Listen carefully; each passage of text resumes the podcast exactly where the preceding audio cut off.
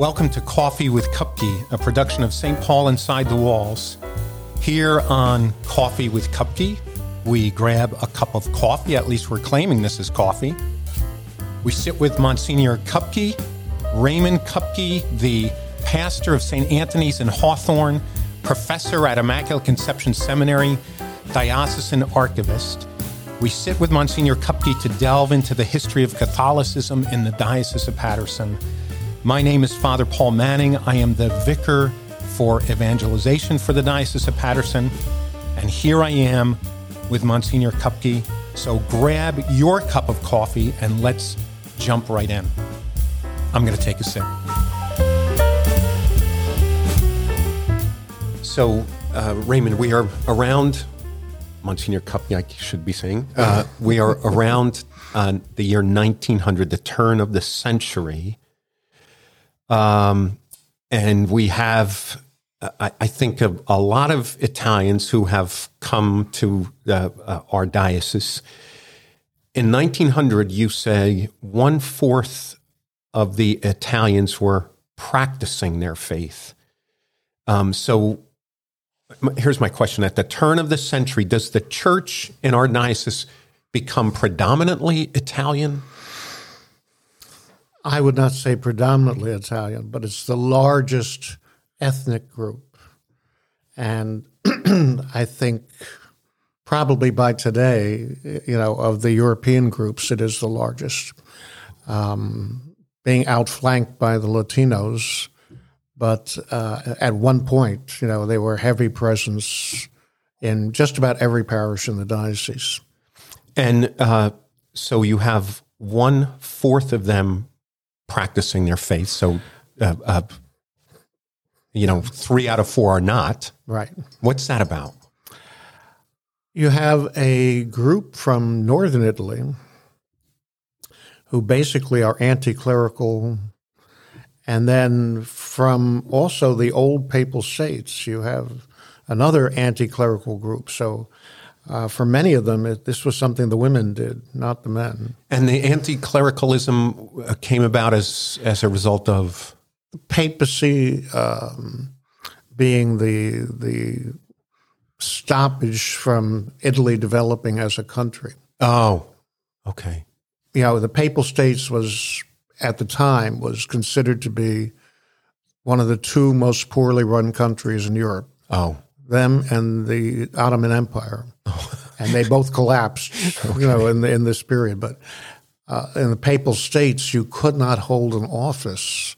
You know, there was no civil service; it was the clergy. Oh, so yeah, people resented it. Yeah, sometimes people without a vocation would enter the clergy simply for the security. Yeah, of being postmaster. Okay, wow. So. I have Northern Italians versus Southern Italians. There's a kind of a difference in their religiosity, yes? Yes, yeah. The Northern Italians are by and large, do not emigrate. You know, it's relatively rare to find a family in New Jersey that traces its roots to Milan or Venice or Turin. Okay. Because these places are economically vibrant, and you know, if you think of what we import from Italy, all the stuff that we like to import all comes from northern Italy, whether it's, you know, automobiles or tires or food or fashion or wine. It's all, you know, northern, basically Bologna north. Okay. Southern Italy is a poor agricultural area where in many of these communities, you know, a family may have been farming the same farm for 400 or 500 years. It's been subdivided each time, over-farmed. Yeah. So it's a poor area. There's no work and a very likely source of immigration. Okay. But the Italians came over hesitantly. Their immigration is different than most of the other European countries in two ways. they would come, only the men would come, work for a couple of years, go back, then maybe a few years later come back again. Maybe on the third time they would decide to bring their family over. Oh. You know, so it skewers records of Italian immigration because some of them immigrated 2-3 times. Got it. So that's what they call birds of passage. They'd come over, work, make a few bucks, go back. Yeah. So that becomes problematic. And the other thing is that they immigrated by neighborhoods and towns. So, you know, one guy would come over, and then ultimately his cousins and neighbors would come over. So you're having neighborhoods of people from the same place in Italy. There are families in East Hanover that have lived near each other for 300 years. Yeah. Because they came over from the same towns in Italy over to Newark. Yes. And then after the Newark riots, they moved to East Hanover. So some of those families have known each other for generations. Yeah. You know. So you have a term, campanilismo. Campanilismo, yeah. Which literally means... A campanile is a church bell tower. Yeah. And basically, again, you have to remember that Italy as a country does not exist yet, you know, because of the Papal States in the middle of the peninsula. And separate kingdoms, yeah. So the Italians do not have a sense of being Italian. They have, you know, for example, if we were in Mongolia and they asked where we're from, we would start with the United States. Yeah, yeah, yeah. And work our way down, you know, all from New Jersey. Yeah. The Italians at this point are working in the other direction. You know, I'm from Apulia. Yeah. But not from Italy. So when they come over, the campanilismo thing in the history of immigration is that basically your people are the ones who hear the same church bells that you do on Sunday. Yeah, everybody else is an outsider. Yeah, got it. So when you see immigration, you know, like, when people talk about the Little Italy sections of the big cities, if you really scratch the surface, it's really like Little Genoa, Little Rome, Little Naples, because each street is basically neighborhood moved from... Yeah, yeah. You have an interesting little section in which you... designate Paterson, or someone designates Paterson as the cradle of anarchy at this time. Yes, so what's that about?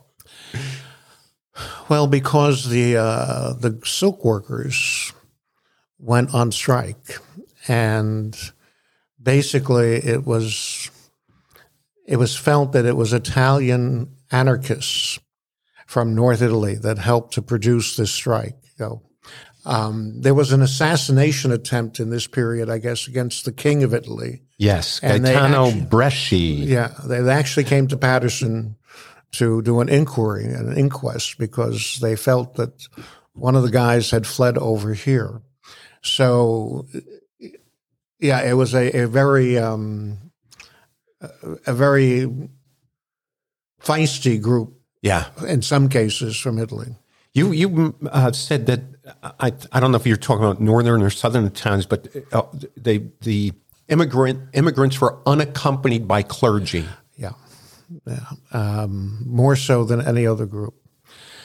The clergy were not immigrating to this country. You know, you get into trouble for saying these things, but basically some of the southern Italian clergy were not zealous enough to follow their flocks in immigration, unlike the other groups. Yes. So this becomes a problem. This is why many of the Italian parishes in the New York metropolitan area originally were handled by religious orders, the Scalabrinians and the Capuchins in particular, because the native clergy are not coming over. Do we still have Scalabrinians? Yes, but not in New Jersey. Okay, I haven't heard of that one before. Yeah. Okay. Well, that group was formed entirely that group was formed around the same time as Mother Cabrini's to work with Italian immigrants. Okay. So, you know, they're not coming, and it will become a big enough problem that the bishops in the Northeast will start to meet and over this issue, they're afraid that they're going to lose the Italians because to the Protestants because they're uncatechized and nobody wants to work with them. So you just brought up a point that I was going to make. Is it fair to say, I was struck by the similarities between this wave of Italian immigration and some of the things that we see with our Latino Hispanic population today, namely, if you don't think the bishops have learned anything in 100 years, you compare what they did back then to. Yeah. So here are the similarities that I saw in reading about this. The Italian immigrants were not used to supporting their parishes because they were state funded, I guess. Yes. And that's similar for many of our Hispanic and Latino populations, right? They come from places where the church is state funded. Right.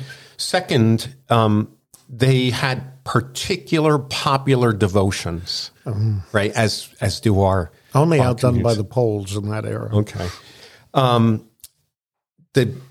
The established population was uncomfortable with them, yes, right? Uncomfortable with the Italians, and we see that with the attitude toward our Hispanic and Latino community sometimes. Okay. And the fear that they would be evangelized by Protestants. Yeah. And in fact, I think that happens a lot in our country. Yeah, yeah, yeah, yeah. In the Newark diocese, there was a point where the Italian population was served by the cream of the crop in the new clergy, because anybody who went to study in Rome, to the North American College, their first assignment would be in one of the Italian parishes because they could speak Italian. Bishop John Doherty, the later auxiliary bishop, president of Seton Hall, his only pastoral assignment was at De Montevergine in Garfield as a newly ordained priest because he could speak Italian. Yes. So I was surprised to find out that Sacred Heart in Clifton was originally Italian. Is that right? Still is on paper. Okay. So in connection with Sacred Heart in Clifton, maybe you want to talk about the two Ciancis. Well, they're not connected to Sacred Heart. Oh, they're not? I'm that's sorry. St. Michael's. Yeah. All right. So my notes, I blew it. But anyway, let's talk about them. Italian clergy, correct? Mm-hmm. We were lucky.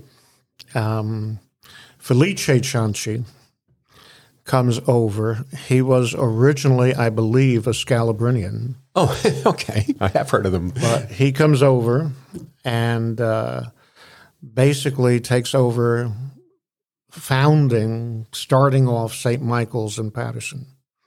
One of the interesting details in this immigration, if you read the history of the cathedral in Paterson, it mentions that Dean McNulty graciously loaned the Lady Chapel to each wave of immigrants as they came over, the Poles, the Syrians, until they could get on their feet and, And that Lady Chapel is not very big. Well, if you read the parish histories of St. Michael's, St. Anne's, St. Stephen's, St. Cashmere's, they have a different take on the same story. They say that miserable Irish priest would not let us in church because we didn't give enough money. Oh, wow. So they had to go to that chapel. Forced us to go into that miserable chapel until finally we got tired of it and built our own place. Wow, so, okay. So there's two sides to every story. There's two sides of every story, right? Yeah. But this is also when what is really a kind of an American thing. I keep saying I'm going to write an article about this someday, but it's probably in the footnotes. Yeah. Exchanging church property. Many of these ethnic groups start out by buying a Protestant church. Yes. St. Michael's buys the Cross Street Methodist Church, as the downtown areas are emptying of Protestants, they sell their church to whoever's coming in next. And so, you know, it works out very well. I actually think you have a photo of a little wooden structure and then the big twin towers of St. Michael's behind it. Right, yeah. Right. So St. Michael's is pastored by Felice? First, briefly, by Felice Cianci. Yes. Then his nephew, Carlo Cianci. Yeah, so how does that happen? Well, you know, the same way Italian immigration, you know, it's all family. Felice's La Familia. Yeah. And so he brings his nephew over. Who's a priest at this point? Who's a priest. A small diocese, if I remember the story correctly, the diocese that he's come from, even today, only has 60,000 Catholics in southern Italy, in Basilicata, or one of those regions. And he's like the third curate in one of these parishes, and there's nothing to do, and he's frustrated. So Uncle Felice says, come over. Yeah. So, and of course, the rest of the family, too. You know, his family is still present in Paterson and in the area.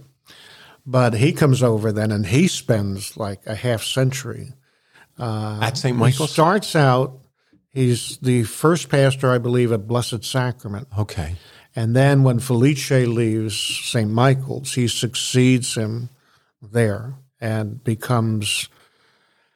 legendary. Legendary, yes. Because he's the one who helps the Salesian sisters come over. You know, their first mother house is on the parish property in downtown Paterson. They run his school... you know, if you remember the many times that we were in Sacred Heart Center in Newton, you know, the main Salesian altar place is donated by Carlo Cianci. Yeah, I forgot that. You know, so there, so that's the nephew. Yeah, yeah. So that was a whole. Well, I have a note here that Felice knew Don Bosco. Is that right? Yeah. Personally, yes. Wow. Sure, because Don Bosco would be the late 19th century in Italy. So I don't know if you can pull this off the top of your head, but Felice dies around when? I don't remember when Felice dies. How about Carlo? Not until the 1960s. All right, so I was a summer seminarian with Monsignor Joseph Gallo at St. Philip's in Clifton, and he would tell stories about Carlo Cianci. His Cianci stories were legendary. Do you remember any of them? Oh, I do. The funniest one to me is that... Joe Gallo, as a very young age, was made a Monsignor. Basically, Bishop McNulty, made the heads of all the diocesan departments Monsignors. So Joe was in charge of continuing education of the clergy. Okay. And on the strength of that, at like 40, he was made a Monsignor. Honorary chaplain. Papal Chamberlain. Joe thought that this meant he was about to be made a pastor, and he brought it up with McNulty, and McNulty says, no, we don't have anything open. It's just, you know, you're heading of the department. It seems, you know.